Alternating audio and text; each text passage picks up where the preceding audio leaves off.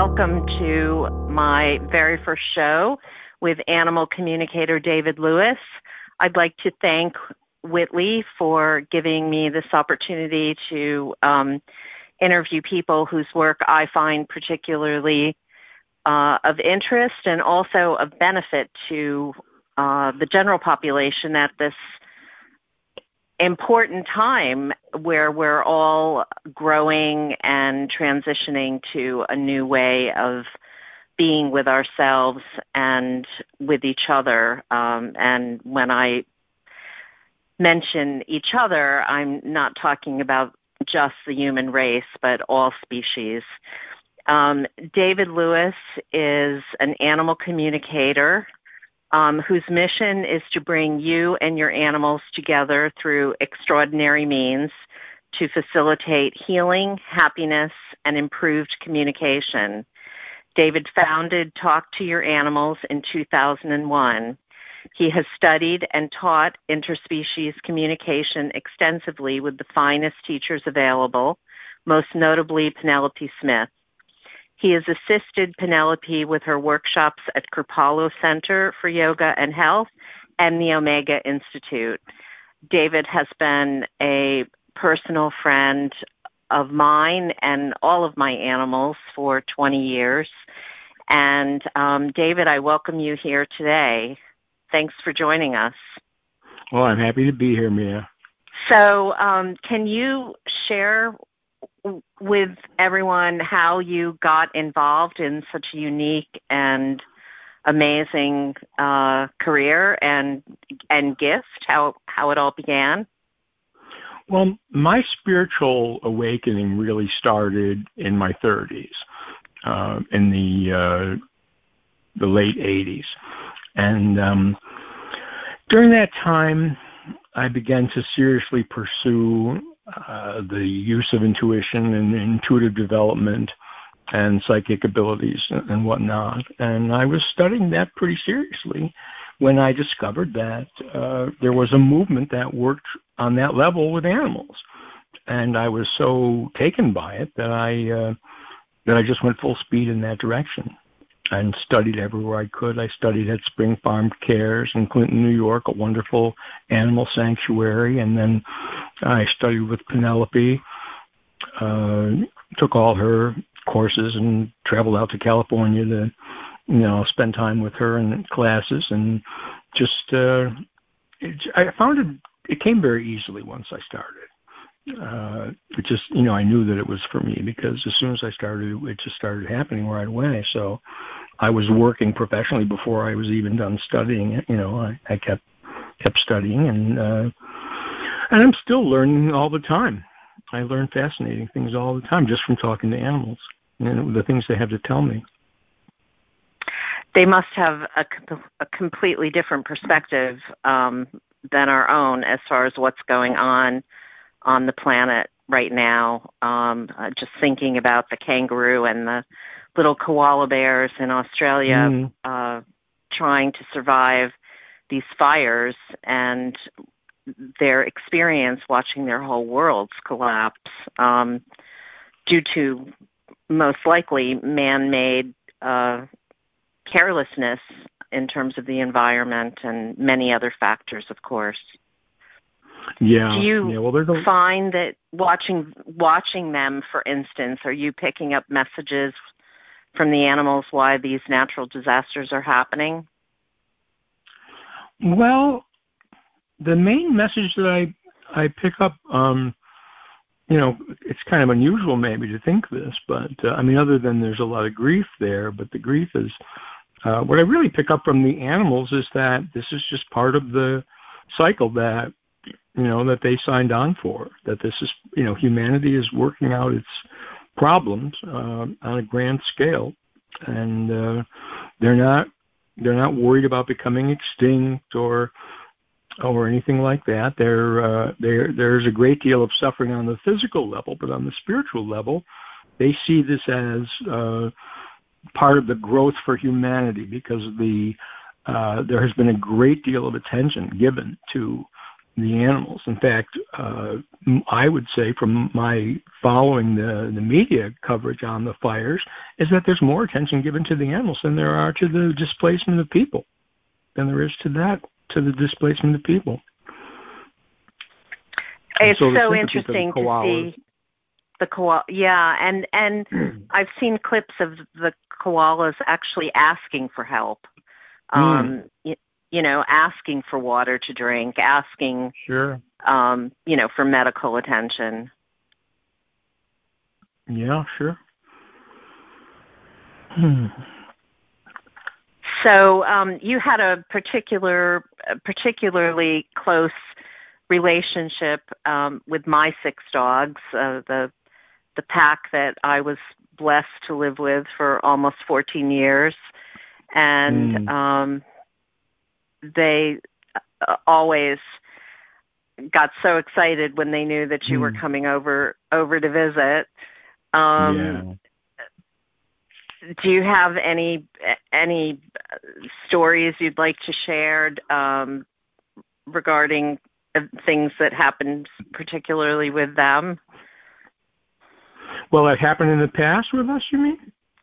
Yes. Um, for instance, one that comes to to mind was um, the time, and this was early on when we had mm. first met, when Jasper uh, was suffering f- from some uh, very hard to identify illness. The vet could not find anything wrong.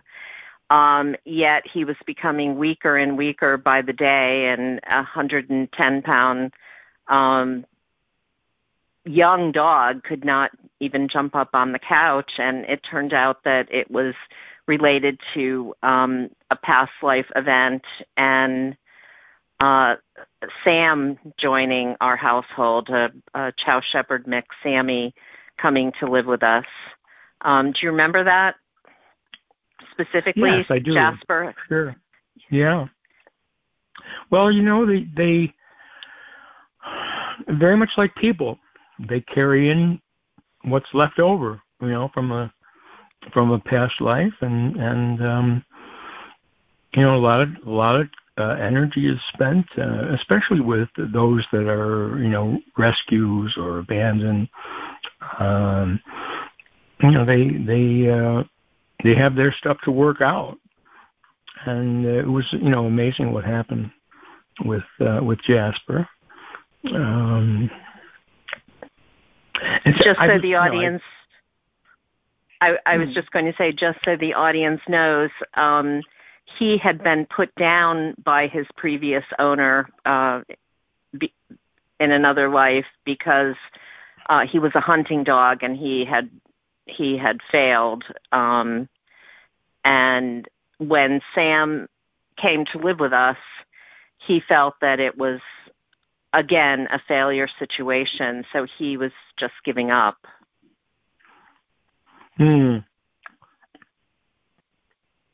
And I find in my work, uh, you know, when I discover that sort of thing, it's it's not unusual at all. In fact, I was just working with a, a feral cat the other day who is FIV positive and and really had one foot in each world, uh, one foot in the spirit world and one foot in the earth world and was not clear about whether he wanted uh, was going to be able to pull it off, was going to be able to stay, and it was kind of giving up. And you know, by having a communication with him and encouraging and teaching his uh, caretaker to be sort of a cheerleader for him, uh, you know, he's turning around, and uh, it's it's you know very very similar to the way you would treat a child or another human being. Um, you know, you give them the support and the love that they need, and it helps them get through, you know, what they have to deal with. Uh, in you know, the over the past year, are there um, any cases, any particular animals that you worked with that um, you found to be particularly unusual um, and timely in terms of this particular place we find ourselves, you know, 2019 moving into 2020. Um, you know, I I'm I know that you deal with a lot of behavioral issues, but uh, uh are you noticing um, more soul issues, um, for lack of a better word, um, in terms of you know more profound issues that that the animals are raising with you uh, when you go to work with them? Well, I find particularly when I work with animals in spirit that this is the case because they, uh, you know, they often they've been reassigned in a sense. They as they enter the other realms, they um, become champions of certain qualities of being that they radiate to the planet uh, that that are in that we're in need of uh, receiving. They uh, become champions of other animals, helping helping animals, uh, helping spirits incarnate as as animals, and um, and like that. So that that's where the most profound things I think come from. Uh, I did have an encounter I'll tell you about though, which was really fascinating to me because uh, you know I'm a vegetarian and uh, I did. I was contacted by a woman uh, a middle-aged woman and her husband, and they have a they had a small farm. They were raising sheep, and their idea was they were going to raise sheep so that they could uh, have them slaughtered and use the the meat to feed uh, to, to be healthy uh, feed for dogs and cats. Okay, and they felt that if they raised them lovingly and with a higher consciousness, uh, that this would uh, provide uh, food for for domestic animals that would be of a higher quality, uh, which all make you know, which all sounds good. Um, but I went and talked to the sheep, and it was very interesting because um, I got a variety of responses. One of the females told me that she um, did not want to be slaughtered. She wanted to be to have more babies, and that you know she was she would provide uh, sheep for them to slaughter, but she wanted to to be a mother and continue to be a mother for a while. Um, I had a male say that, well, that's fine, but not yet. I want to have more sex first. And uh, I had, uh, yeah, yeah, and a number of them, the mo- the majority of them, felt uh, that it was perfectly fine. They understood their relationship. Uh, you know, as part of the circle of life, you know, to use a cliche, and uh, one even told me that uh, um, he would be honored to be able to be used for food for other animals. And then I actually they had a they had these this couple was sort of making it up. Well, they weren't making it up as they go along. What they were doing was learning. They had, they had never done this before, so they were learning from the internet. They were learning from books, and they were trying their best to you know, do this in a in a highly conscious manner.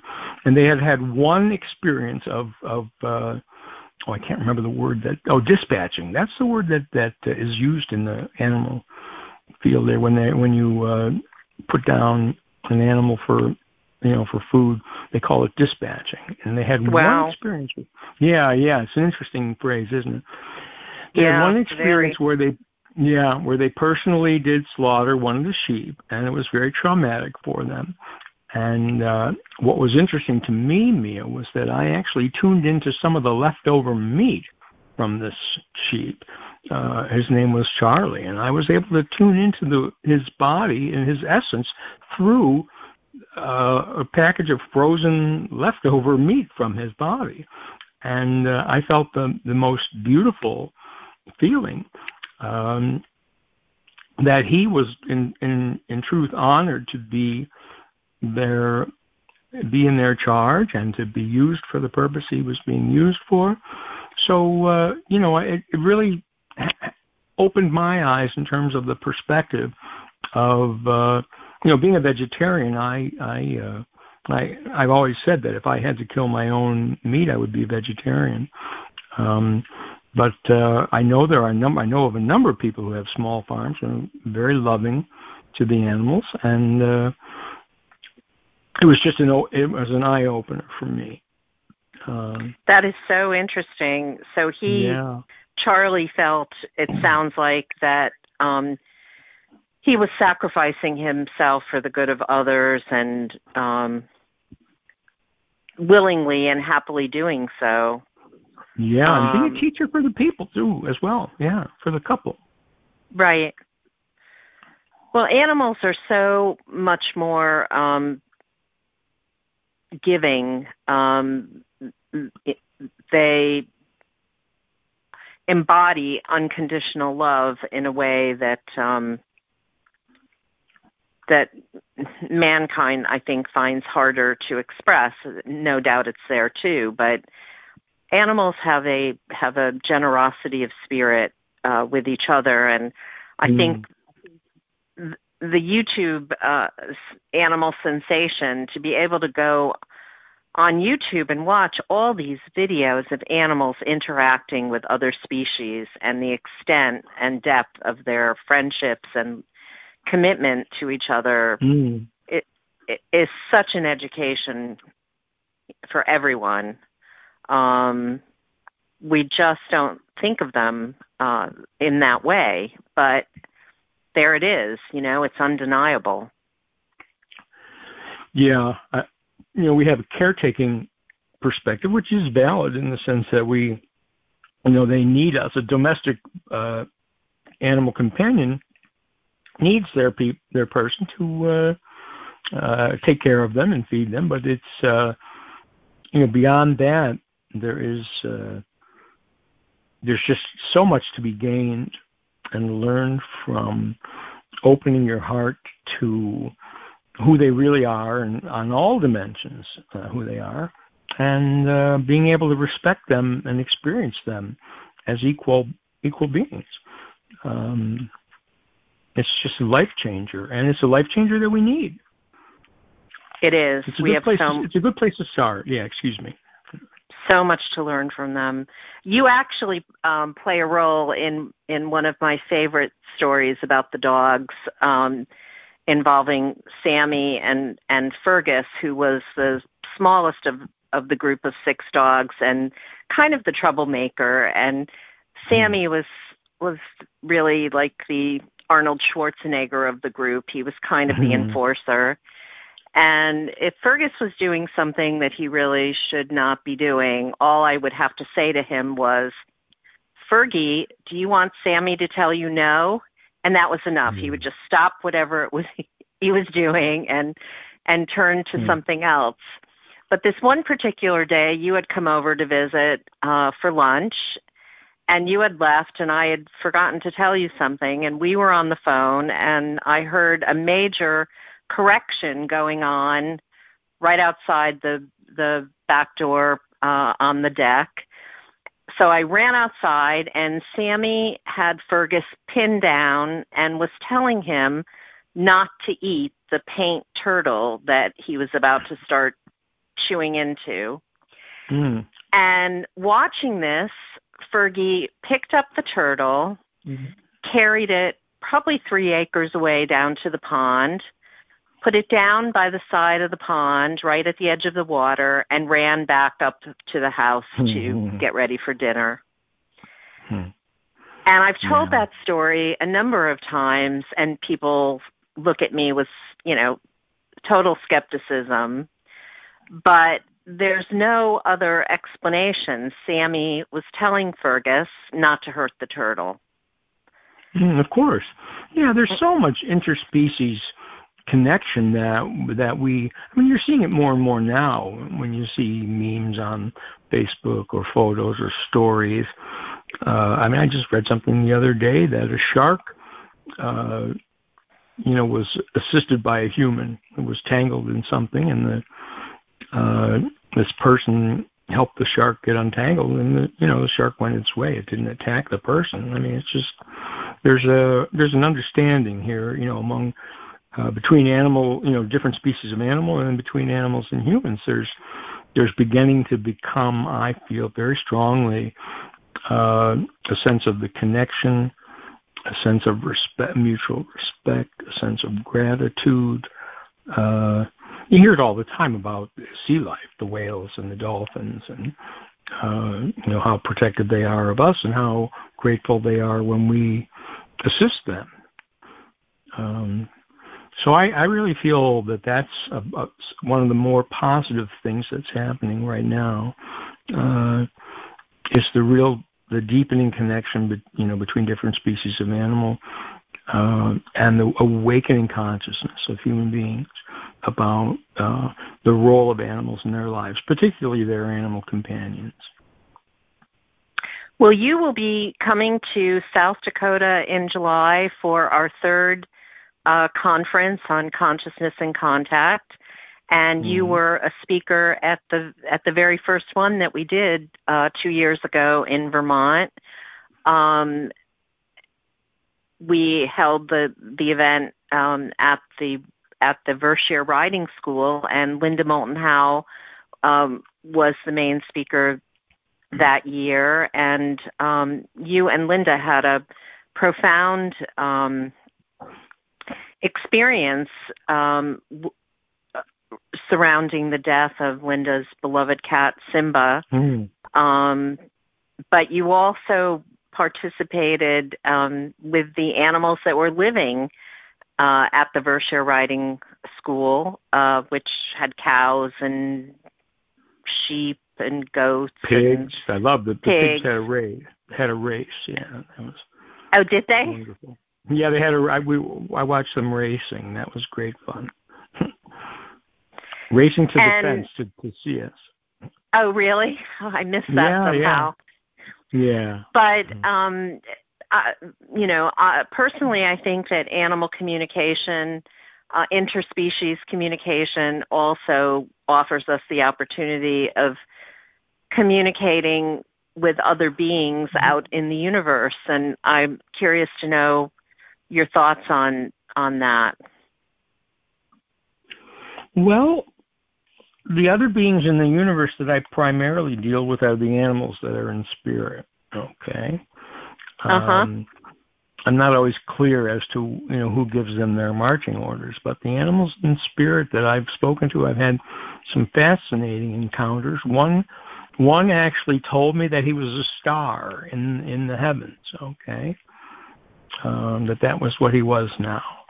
I've had uh, others tell me, like I mentioned before, I, I didn't get into specifics when I said it earlier, but let me say that when you talk about qualities of being, like power or strength, resilience, peace, uh, unconditional love, things like this, an animal, a dog or a cat or a, a reptile or a bird will say, this is what I'm doing now. I'm radiating the quality of the quality of peace. And in many instances, probably most instances, when they're doing this, this these were qualities that they embodied in their physical form before they passed. Okay, and so they continue.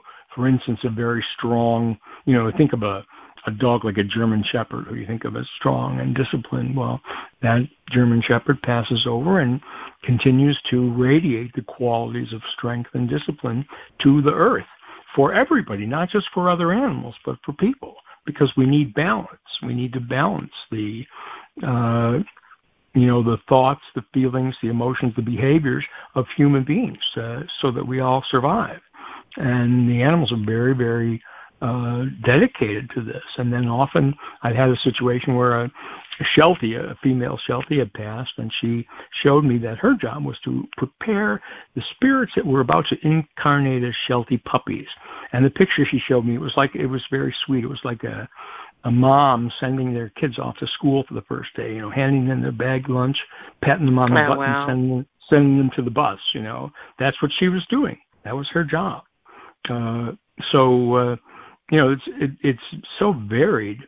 Uh, you know, the experiences that they have in spirit. It's I really feel that uh, it's a combination of their desire, their ability, and the need that you know the perceived need at the time at whatever time they cross over and you know that's fluid that can change the the needs of the moment uh, you know can be very fluid and change um, but uh, particularly the the uh, almost entrancing qualities of being that, that uh, they feel and I agree are needed on the planet um, they uh, they will radiate those beings, the solidity, almost like rock, the solidity of of uh, um, purpose and intention and and uh, of presence of of uh, powerful presence. That some uh, animals will radiate that.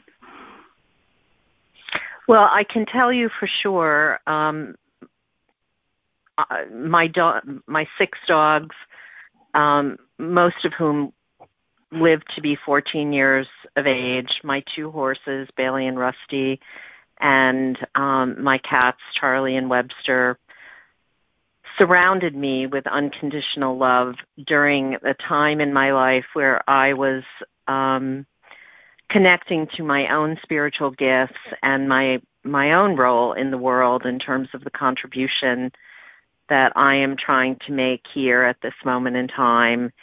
And for certain, I, I would not have gotten through all that I've gone through had it not been for the extraordinary support uh, and guidance that they provided in my life. And of course, they're all still around me, even still. Mm. But um, I, I cannot um, stress enough um, the power of the unconditional love that they provided uh, and the wisdom, the animal wisdom of hmm. learning how to live in the present, live in the moment, not worry about the past and not project into the future. Right. Absolutely. Absolutely. Yeah, an extraordinary pack. And uh, there was a sense of unity among them, despite some of the you know disagreements and occasional uh, issues that would come up. Uh, there was a real, to me, in my experience as I recall, it was just a, such a clear sense of unity in terms of their purpose and, and what they were here for and what they were doing, not just for you, but for anybody that encountered them. Oh, absolutely. Um, as you know, there were two red dogs, two black dogs, and two white mm-hmm. dogs, and they would feng shui themselves, uh, oh. uh, not only according to color but to gender. They would lie down. it was hysterical to watch them, um, but they really took care of each other. Yeah, and and you and and uh, whoever they encountered, I think. I certainly, yeah. you know, I'm a greater person and have a better person for my uh, opportunity to have uh, been their friend for for a while. Well, I think particularly at that moment in time, uh, I I do believe that they contributed to um, ex- the acceptance on an energetic level.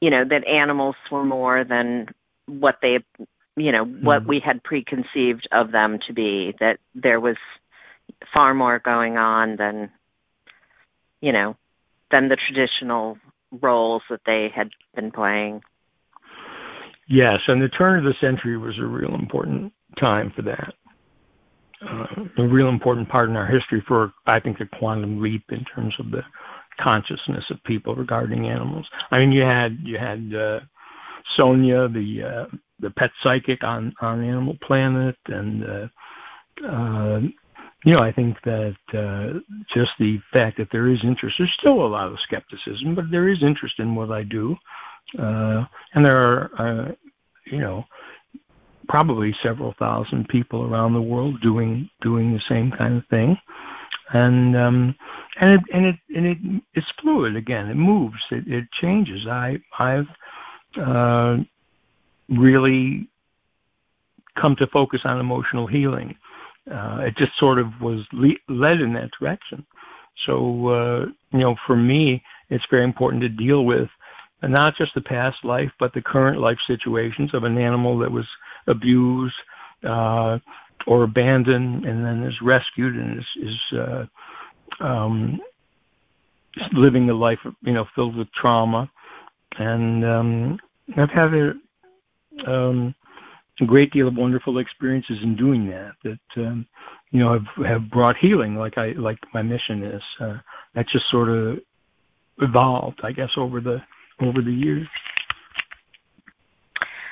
Well, I just saw um, a YouTube video a couple of days ago about a 16 year old collie whose owners brought it to the shelter because they didn't want to take care of it anymore. And this had mm. been the hmm. family pet for all those years, and they were giving it up. And luckily, um, a, a good foster home was found for the dog, who's now happily ensconced on the leather sofa in the family room. Mm. But it's extraordinary to me to think that someone could live with their their dog for all those years and then just get rid of it. Clearly, an unconscious person whose whose understanding of the relationship was not not very evolved. That's what I would would say. You know, that would be my in, initial response to that story. It's just obviously someone who felt that at some level they could just discard this other being. Uh, you know, the there's a lot a lot of the rate the consciousness raising that's going on about the relationship between domestic animals, pets, if you will, and their people, has to do with forever homes and uh, you know the idea that adoption is forever and, and uh, that you don't uh, you know you don't just cast off uh, somebody know no no more than you would cast off a, a human member of your family. Although there are people that do that as well. So again it's right. about it's about raising the consciousness and um and that's an ongoing process. But i do think we've made leaps and bounds in the last 20 years since you and i have known each other. I agree with you completely. Um i can i can also say that living with the, the dogs in particular, they would work as a group to send healing energy to other dogs uh, that were injured or sick. Um, there's one particular example where I had been called to go over to do energy work for a 13 or 14 year old uh, terrier who'd been run over by a truck and his spleen was broken Mm-hmm. And when I got there, he couldn't walk uh, or stand even. And after a couple of hours of his his mother and I working on him, he was able to stand. And the the vet had been very concerned that he would not be able to um, to eliminate um, you know either way, but particularly yeah, yeah. Uh, bowel movements. but I had I had gotten the the guidance that by nine o'clock at night he would be outside doing his business. But when I got home, uh, I went down to the pond with the dogs, and they they all, as a group, were sending him. Uh, his name was Spencer, sending Spencer mm. their energy, and sure enough, um, his mother called and said at nine o'clock he was hmm. outside mm. pooping in the backyard. So, uh, and healed very quickly. It, yeah, it's amazing what just. uh well, it's uh, you know, it's like what's happening everywhere. Particularly, you know, we think of it mostly with people, but it's amazing that these, it's the same process, really, psychologically or physically, the healing process. Uh, works well for animals, you know, as well. Well, they're they're so receptive. You know, that's that's the interesting thing that I found doing energy work with animals. They're they just soak it up. They're so receptive. You know, whereas we as people have blocks that keep us from being open or you know sharing our true thoughts or feelings or even opening ourselves up on an energetic level but the animals, because they're so present, are just so open and receptive to to positive um, yeah. elements coming at at them. Sure, they generally are. I will say, however, though, that there are trust issues sometimes with animals that have been abused or or neglected or abandoned I, that I have had to encounter in my work, where I'll tune in to talk with a dog or a cat, and and I'll feel resistance from them, and I have to kind of earn their trust. And it doesn't take much. It just takes having an open heart and talking to them on their level. Excuse me. um, but that that um, kind of breaches that gap for them, so that they realize that they can trust me. And then well, they, they know when you're telling them the truth. You know, they know when you're being sure. honest with them, which is, you know, I always, I always trust. You know, if I have questions about a person, I always trust um, mm. an animal to to you know to inform my or confirm my intuitions because they uh, they always know what somebody's about. Sure. Sure, they do. So, um, do you work uh, primarily in person, or do you connect with animals over the internet and phone? Can you talk a little bit about days, your process? Excuse me. Yeah, these days there's been less in-person work, uh, and it's a lot more telephone work. Um, and some internet work. I worked with a woman in Brazil. Uh, and I have another one who's waiting to schedule something with me, someone from Brazil. And I worked, I used to Skype a lot, uh, people in Austria and London and um, northern Canada, up in Alexandria, or not Alexandria Bay, what the Thunder Bay, I guess, Ontario. Um, so there's a lot of phone work. Um, you know, people, some people will say, well, I want you to come out to the house because they feel that it would be, it, they feel somehow that it'll be less effective if, uh, if uh, they just did it over the telephone.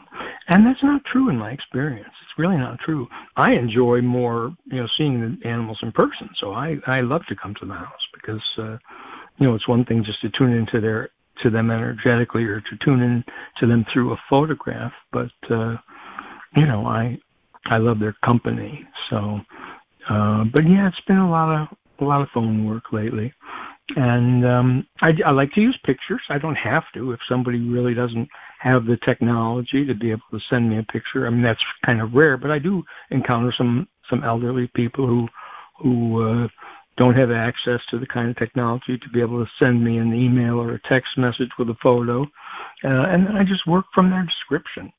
Uh, you know, it's all it's all part of the mix. All the energy uh, is just part of the mix, and it's there for the asking. You know, it's like the old biblical injunction: "Ask and you shall receive." And I work with the energy of Saint Francis a lot too.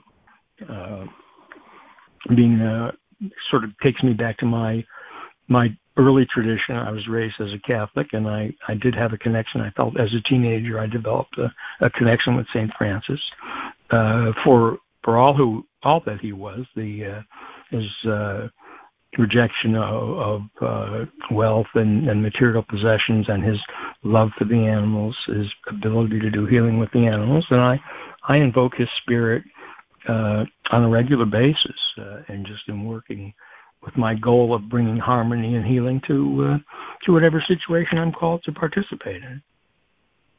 Well, Saint Francis is a is a wonderful um, saint to connect with. I, I too was raised Catholic, and I feel mm-hmm. a strong affinity to to him and to his work, and actually have some uh, dear friends who are uh, three Franciscan fathers who run the St. Mm-hmm. Francis Residences for the Poor in New York City, and when I go in there, I stay at the monastery with them, but um, they've focused on working with the homeless of New York and have sure. done extra, extraordinary work. Um, but he, St. Francis was amazing and, uh, and way ahead of his time in terms of communicating mm. with animals. oh yeah. Oh yeah. I did, there's a, up north from me a little bit, I did pass a couple of times, uh, a veterinary practice. It's the name, the St. Francis of Assisi um, animal hospital. So I thought that was kind of interesting. That's neat. Do do you happen to know anything about them? Do they have an animal communicator on staff? I don't know. Actually, they're way up in Schaghticoke, which is uh, a couple of hours from me, and, and I never. The times that I've been passing by there was never hours that they were open. So, uh, and it just kind of fell by the wayside. I should check them out. I'm sure they have a website. I should check them out and see uh, see what they're up to. But it would be interesting to know. Um, yeah. Well, um, since we're here having this conversation, um, do you have any particular messages uh, or something that one of my guys would, would like me to know about? Uh, yeah. Give me just a second here, and, and I'm feeling Sammy has something to say. Um, and what Sammy wants to do is to congratulate you uh, on the work that you're doing.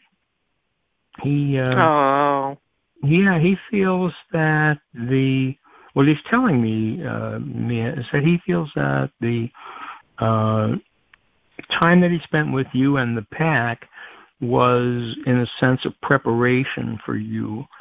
Uh, part of part of what was occurring was a preparation for you to be able to be doing the higher level of, of work that you're that you're about now. And uh, he's he says, uh, in a sense, congratulations and also thank you very deeply. Uh, he really feels gratitude for for what it is that you're part of. Oh well, thank you, Sammy. Um, thank mm. you, hmm. David. I love you so completely. It it it brings me to um, to share how Sammy came to live with us, which um, is quite a story in itself. Um, mm. I got his picture on the internet the day he was going to be euthanized um, in West Virginia. And he was a Chow Shepherd mix. He looked like a lion. He was red with a mm. black face and a spotted uh, Chow Chow tongue. Um, and I I called and said I would adopt him, and this doggy Underground Railroad brings dogs from West Virginia all the way up to Providence, Rhode Island, stopping along the way, dropping off dogs to to foster parents or adopters um, a couple of times a month.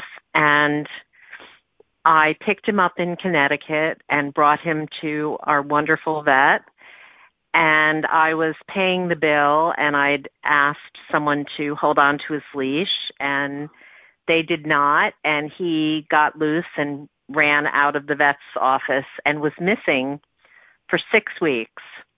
So he'd managed to make it up to uh Columbia hmm. County, New York, uh from West Virginia and then was running around the countryside and um, I had one photo of him from the rescue group in in West Virginia, and made posters and put them up all over within a couple hour radius. And I would get phone calls saying, "Sammy's out in the cornfield. Sammy's, you know, at the neighbors." And mm-hmm. uh, Sammy's here, and by the time I'd get there, he'd always be gone. And on a Saturday night, I was sitting with friends in a barn where he had been seen the day before, hoping he would show up for a bowl of food. And I sat there and said aloud to the air, Sammy, go to somebody's house who has dogs and stay there so I can come and get you. This was six weeks hmm. after he had arrived right, right. in in New York State. And it's 10:30 the next night and this lovely woman Gail called me to tell me that she had seen the poster in Dairy Queen and had gone mm-hmm. over there at 10:30 at night with her flashlight to get my phone number. Sam had shown up in her boyfriend Lou's backyard with his 2 mm-hmm. dogs and was in the doghouse with them. And mm. um I called Lou and he said, "Give me a week of feeding everybody." And twice a day, and one day I'll open the kitchen door and they'll all walk in together. And that's exactly what happened mm-hmm. after a week. Hmm. So that's how Sammy came to live with us. wow, that's quite a story. Um, Yeah, I can sense two things as you talk about that, and I've never never spoken to him about that. But as you talk about that, I, I get two messages from him regarding that, and one was uh, just a natural curiosity to explore that he had after being cooped up, uh, so to speak, uh, for a long time. Uh, what felt to him like a long time, and he uh, there was a part of him that just didn't want to settle in. It just wanted to see what there was to be seen. Um, and then the other thing was, I think that he was uh, was a little bit of a trust issue. He knew where where he was supposed to end up, but he wasn't sure. It was with you. He had to go out and and test the waters a little bit before he was certain that that you were the one that he was supposed to be with. That's what that's what he's telling me. Well, it took him a year to smile. It took him a year mm. to be relaxed enough to smile. Mm. And he, the truth is, he fell in love with Jasper. He bond, they mm. bonded. He fell in love with Jasper, and he fell in love with Daisy. He had mm. such a crush on Daisy, who was mm. afraid of him. He would gingerly pull on her back leg, inviting her to play with him, and just grin and wag his tail at her. But she was intimidated by him, and Fergus and she were the same size and wrestled together all the time. And all Sammy wanted was to wrestle with Daisy. Mm-hmm. But he mm-hmm. and Jasper were absolutely best buddies. And um, his friendship with Jasper is what kept him there because he would have been I, he would have been gone um, regardless of the invisible fence or anything else. He mm. would he mm. would have been gone had he not wanted to stay. Yeah, yeah. Oh, that's great. Well, is there uh, anything else, David, that you'd like to to share with us in terms of your work? Well, I'll tell, tell you what. As we're um, as we're talking here, a story from my my own past uh, uh, over the last uh, couple of decades comes to mind that I just want to share and it has to do with a couple cats. And one was the cat that uh, I consider my soulmate, uh, cat Ringo, who uh, was um, probably just a few years old at the time, and uh, my wife has always had an affinity for Siamese cats, and so she uh, wanted to adopt a uh, Siamese. She did. She found a seal point that had been rescued, and she went to Massachusetts and brought him back, named him Julian, and we found out that Julian. Uh, we had everything in order except the medical report when when she brought him back, and that was on a Saturday afternoon. And on Monday, uh, they contacted us with the medical report, and, and turned out that he was uh, in renal failure. And they were very apologetic. They said, we'll take him back if you want. And we said, well, no, we'll just provide him hospice care for the amount of time he has. And we kept, and some of the other cats were, were not very receptive to him. And that's sometimes what happens. They, you know, one of them hit with hiss at him, said he smells funny. Um, but Ringo, we so we kept him in our bedroom. We had a gate, and we put uh, food and litter and water in in the bathroom, and we kept him with us. And Ringo was the only one who would interact with him. Ringo would would jump the gate, and and Ringo liked to hang out in the bedroom anyway because that's where my office was. But he would he would hang out with Julian, and we had special food for uh, special kidney food for Julian, and we began to notice that uh, that Ringo was helping consume the food. So I had a talk with him about it and explaining that it was Julian's food. And he had a very interesting response. He said, Well, you know, he says, we're the only ones that come in this room, so I don't think of it as Julian's food. I think of it as our food. And I really couldn't argue with that. Uh, but uh, interestingly enough, what happened when Julian got very close to his passing, he stopped eating. And at that time, oh, oh, the other thing I forgot, I almost forgot. Ringo also said, "Well, you know, I always let him eat first, okay, before oh, I had wow. anything." So, uh, and then when it came time for for Julian to pass, and he stopped eating, Ringo stopped eating the food as well. Wow. Yeah, yeah. There, you know, it's a, talk about a bond and an understanding and a mutual respect. That's what they had. Uh, and the other, at the time, we had a couple of other cats, and um, they just weren't interested in Julian. And he warmed up to to uh, my wife Amy and I, and and also to Ringo. How long was he with you? Um, just a few months, really.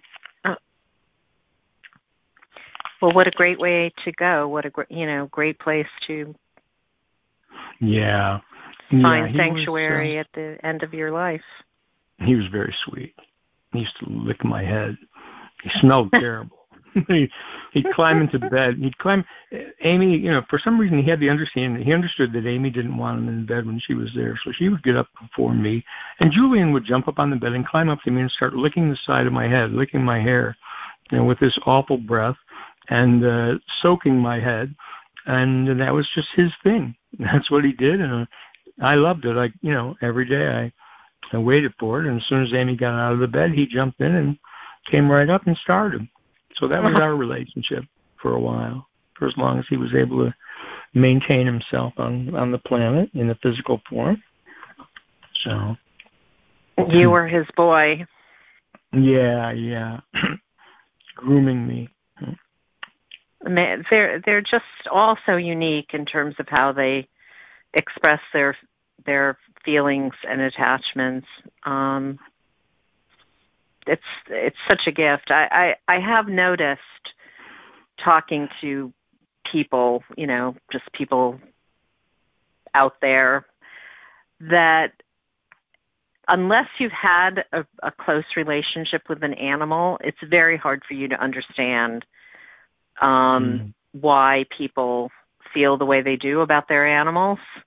Yeah. Um, because you know it's it's just foreign. Um, and so many things like you know, being bitten by a dog or kicked by a horse. There are so many factors from childhood that can influence a person deciding, you know, not to have animals in their lives in any any form. But um, mm. it's a whole. It's it, it's it's a dimension that is so beneficial once you allow it in. Oh, sure. Uh, do we have time for another quick story? Or? Yes, absolutely. Right well, it just reminded me that uh, I have a friend named Maxwell. He's a, a golden retriever, and he first uh, came to me. His mom uh, brought him uh, to me because he had some physical issues.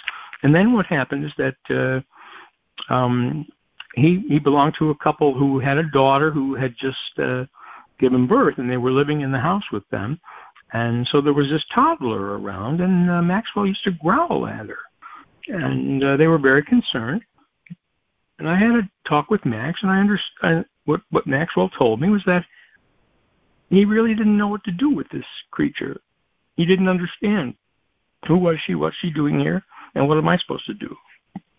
And um, I explained to him that she was a person that was going to grow up and be big like the other people around him. And uh, I also explained to him that if he were to scare her, that it might scar her in a way that she might never be able to appreciate and have the have a loving experience of being close to uh, to a dog. And uh, I told him, I said, well, your job is to take care of her, to look after her. And um, you know, sometimes I always tell people that sometimes it takes a day or so or a good nap, good night's sleep or a nap, you know, to kind of integrate the the work that I'm doing because it, you know it's working on a cellular level. So what, as I was told from uh, Marianne, Marianne, the dog's mom, she said that uh, he growled at her once that night, and then the next morning they became best friends. Uh-huh. And uh, great. now the the little girl is five. Maxwell is eight now. He was a puppy. He uh, well, he was a few years old, but still very puppyish. But yeah, uh, the little girl is now five. Maxwell is eight, and they're inseparable. And t- and um, uh, the little girl and her mom moved out, so they don't even live with Maxwell. But she, but the little girl tells everyone that she has a dog, and oh. she, they they celebrate his birthday everywhere. She every year she makes him birthday cards. He had a little surgery and she made him a get well card. They have tea parties. They play hide and seek, uh, and he's never far from her whenever she's around. That's great. So, uh, yeah, yeah. It's amazing what a little well, communication will do. It is. It is amazing, and it's also it's also amazing too that the people that they live with um, are not quiet enough, you know, to to hear what is actually happening, you know, what's being communicated. Um, have you have you advised people to just sit still, you know, sitting with their pet or, you know, petting them or grooming them and just seeing if if, you know, images or words start to come to them? Like is that part of your visit when you when you go to do an on-site consult? Do you encourage people well, very, to Go ahead. Yeah, I very often yeah, I very often, uh, in, you know, explain to people the process and encourage them to, to try the process. But uh, just the presence, uh, even if they're not actively seeking uh, information or conversation, just the presence is so much that I, I often, very often, uh, encourage them to just be present with them. Uh, particularly when the animals are are uh, getting ready to pass, because that uh, creates such a uh, stress and, and pain for the people that they uh, yeah. they're at, at odds. They don't know what to do. They want to do the best they can, uh, and they get very anxious. And uh, over and over and over again, the animals tell me, "Just be with me. Just be with me. Be present with me. Uh, right. Don't try to fix it. I'm dying. Don't try to fix it. You know, I'm going to die. Uh, just uh, be present with me, talk to me, think, you know, reminisce about the times we've had over the years, you know, tell me stories about the things we did and, and, uh, you know, and then, uh, it just makes their passage so much easier. So true. Beautifully said. Well, David, how can people get in touch with you?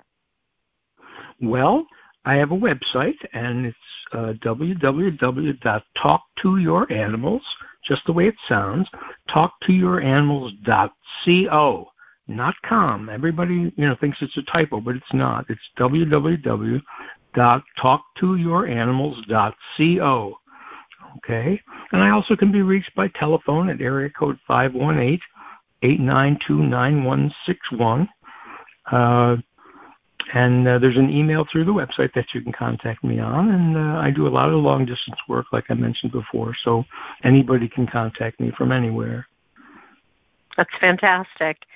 And um, you and Whitley Strieber and Linda Moulton Howe and Barbara Lamb and Rebecca Hardcastle Wright and a number of other people will be speaking at our third conference on consciousness and contact in Wasta, South Dakota, July 23rd through the 27th, um, which is going to be a very exciting weekend for everybody Wonderful, there.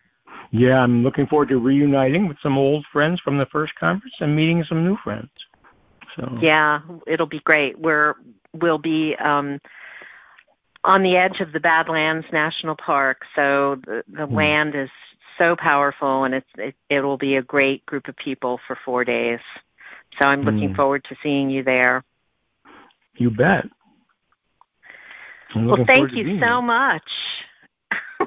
Yes. Of course, Mia. Of course. yeah. Um, yeah. Thanks for having me. It's great. Great to My be your pleasure. First, uh, show. Yeah. yeah, this is the very first show. So thank you. Wonderful. Good luck with all the rest of them.